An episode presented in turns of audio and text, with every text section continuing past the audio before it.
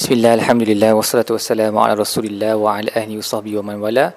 InsyaAllah dalam episod kali ini kita akan membicarakan tadabur bagi muka surat 79 Surah Nisa ayat 12 sehingga ayat 14 Baik, bagi frasa min ba'di wasiyatin yusina biha audain uh, Kita lihat frasa ni berulang beberapa kali ya dalam muka surat ini um, untuk menunjukkan betapa pentingnya untuk memastikan bahawa wasiat dijaga dan juga hutang dilangsaikan terlebih dahulu sebelum um, harta pesaka itu dibahagikan kepada waris. Jadi Allah mengulang-ulangnya untuk menunjukkan betapa pentingnya perkara itu dan ia mesti sentiasa ada dalam fikiran orang dan tidak terlepas. Mereka tidak lalai daripada melakukan kewajipan tersebut. Kemudian bagi frasa ghairu mudar tanpa mudarat wasiyatan min Allah inilah nasihat dan wasiat daripada Allah wallahu alimun halim Allah Maha mengetahui lagi Maha uh, bersabar. Jadi menurut Imam Ibn Juzai mudarat dalam wasiat ni dia boleh um, datang dalam beberapa bentuk dan dia adalah di antara dosa yang besar lah. Jadi antara cara ke- kemudaratan boleh berlaku dalam wasiat adalah yang pertama um, wasiat di, diberikan untuk waris. Jadi seperti yang saya sebut dalam episod sebelum ni, um, harta pesaka ataupun uh, harta peninggalan dia tidak boleh diberikan, dia tak boleh diwasiatkan untuk waris. Sebab waris Allah sendiri sudah tentukan jumlah dia. Jadi wasiat ni kena orang selain daripada um, waris. Uh, ataupun uh, antara perkara mudarat yang boleh berlaku adalah wasiat ni dilebihkan lebih daripada sepertiga harta. Jadi syarat um, had maksimum untuk harta uh, waris uh, harta yang diwasiatkan adalah satu per tiga daripada peninggalan seorang yang mati. Yang bakinya kena digunakan untuk faraid lah, untuk waris. Jadi kalau seseorang tu mewasiatkan setengah contohnya daripada harta dia, maka ini pun dianggap sebagai dosa yang besar.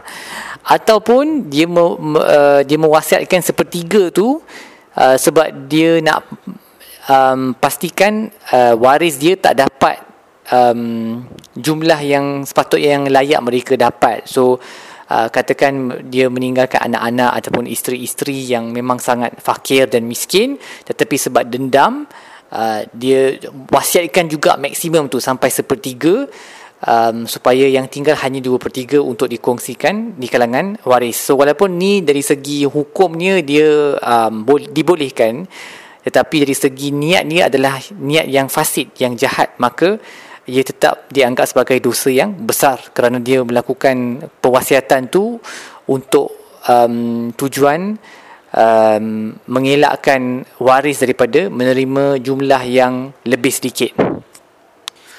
Kemudian uh, kalau kita tengok pada ayat um, yudkhilhu jannatin tajri min tahtiha al-anharu khalidina fiha uh, yudkhilhu naran khalidan fiha. Jadi bagi mereka yang taat kepada perintah Allah, Allah kata mereka akan uh, masuk ke dalam syurga khalidina fiha kekal di dalamnya um, selama-lamanya.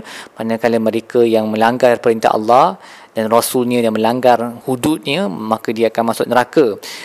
Dia ada perbezaan di sini. Kalau kita lihat dari segi bentuk perkataan yang digunakan khalidin tu dalam bentuk uh, jamak ramai-ramai beramai-ramai dalam syurga kekal dalamnya khalidin okey.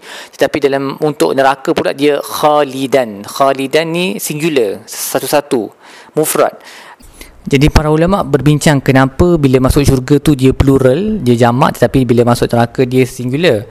Um, di antara uh, ada di antara pendapat yang berkata bahawa uh, ahlul ta'ah mereka yang melakukan ketaatan uh, mereka ni layak untuk memberi syafaat pada hari kiamat. Maksudnya uh, bagi mana-mana kawan ataupun uh, keluarga yang berada di syurga yang lebih bawah ataupun berada di dalam neraka mereka layak untuk memberi syafaat dan kalau Allah menerima syafaat tersebut maka mereka um, dapat menarik kawan tu keluar daripada neraka dan masuk ke dalam syurga bersama dengan mereka.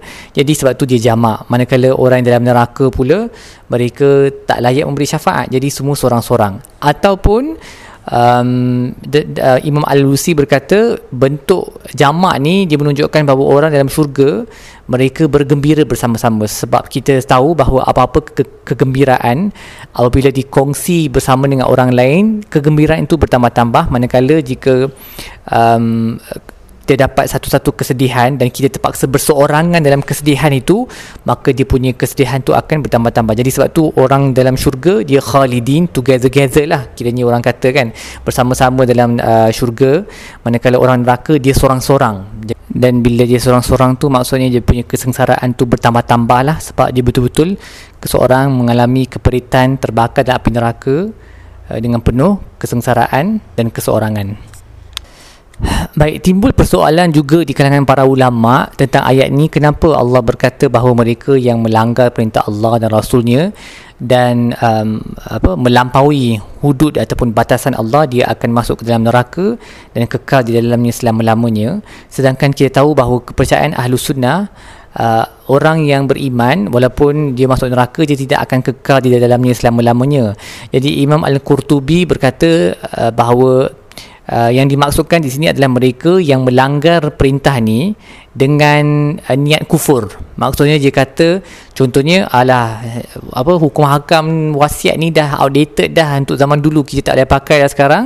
Jadi ini adalah satu kekufuran kerana dia kufur dengan kalam Tuhan yang ni akan masuk neraka selama-lamanya. Manakala mereka yang buat bukan kerana kufur tetapi maksiat kerana hawa nafsu mereka, mereka merampas hak orang lain tanpa um, mengingkari bahawa hukum ni adalah memang hukum Allah maka mereka berdosa besar tapi tak akan kekal dalam neraka selama-lamanya ataupun Imam Al-Qurtubi berkata perkataan selama-lamanya ni juga uh, digunakan sebagai metafora untuk menunjukkan waktu yang lama lah. So contohnya kita pun kadang-kadang sebutkan uh, untuk kehidupan di dunia ni okay, Allah telah memberi seorang raja itu um, uh, eternal kingdom kan. So eternal ni uh, bukan maksudnya selama-lamanya. Sebab memang orang yang hidup dunia semua akan mati tetapi dia maksud untuk satu tempoh masa yang panjang Baik, apa yang kita boleh belajar daripada muka surat ini? Yang pertama, hukum hakam syariah um, telah ditetapkan uh, yang melibatkan apa-apa urusan transfer um, harta daripada seorang ke seorang yang lain dalam semua bentuknya kerana ia mempunyai pengaruh yang kuat ke atas uh, masyarakat dan individu dan juga untuk menjaga dunianya, mengislahkan dunia. Jadi syariat kita memang sangat teliti lah dalam semua perkara yang melibatkan harta ni sebab dia memang memberi kesan kan. Jadi Allah telah menetapkan harta dalam harta warisan pun Allah dah tetapkan siapa yang kena dapat, siapa tak dapat, berapa kena dapat dan sebagainya. Seterusnya ketahuilah bahawa Allah dia sendiri telah membahagikan harta warisan. Maka tidak patut bagi sesiapa pun, tidak halal bagi sesiapa pun untuk menukarnya. Kerana Allah sendiri yang telah membahagikan uh, bahagian-bahagian bagi setiap waris. Dan uh, jika hukum hakam uh, uh, faraid ni dilaksanakan dengan betul. Dia semestinya akan menambahkan kasih sayang di kalangan silat, uh, apa ahli-ahli silaturahim keluarga uh, dan juga um, kasih mengasihi uh, sesama kaum kerabat. Dan satu benda yang kita kena fikirkan adalah kita perlulah sangat bersyukur kepada Allah kerana Allah telah bantu kita untuk membahagikan harta warisan ni harta pusaka sebab kalau kita terpaksa bahagikan harta pusaka ni dengan apa menggunakan akal sendiri kita mesti akan gagal. Sebab dia ramai orang yang perlu kita consider situasi ekonomi um, uh, orang berbeza uh, tanggungjawab lelaki dengan perempuan semua tu kena diambil. Kira jadi Allah dah ambil kerja tu untuk kita. Tak perlu dah kita risau macam mana nak bahagi anak lelaki dapat banyak anak perempuan dapat berapa banyak apa um, apa saudara sebelah uh, uh, lelaki ke saudara sebelah perempuan ke. Semua tu telah ditentukan oleh Allah. Jadi kita perlulah banyak bersyukur kepada Allah atas nikmat yang besar ini. Baik setakat itulah sajalah tadabbur kita pada uh, episod kali ini. Uh, insyaallah kita akan sambung dengan episod-episod yang lain. Wasallallahu ala sayyidina muhammad wa ala alihi wasallam alamin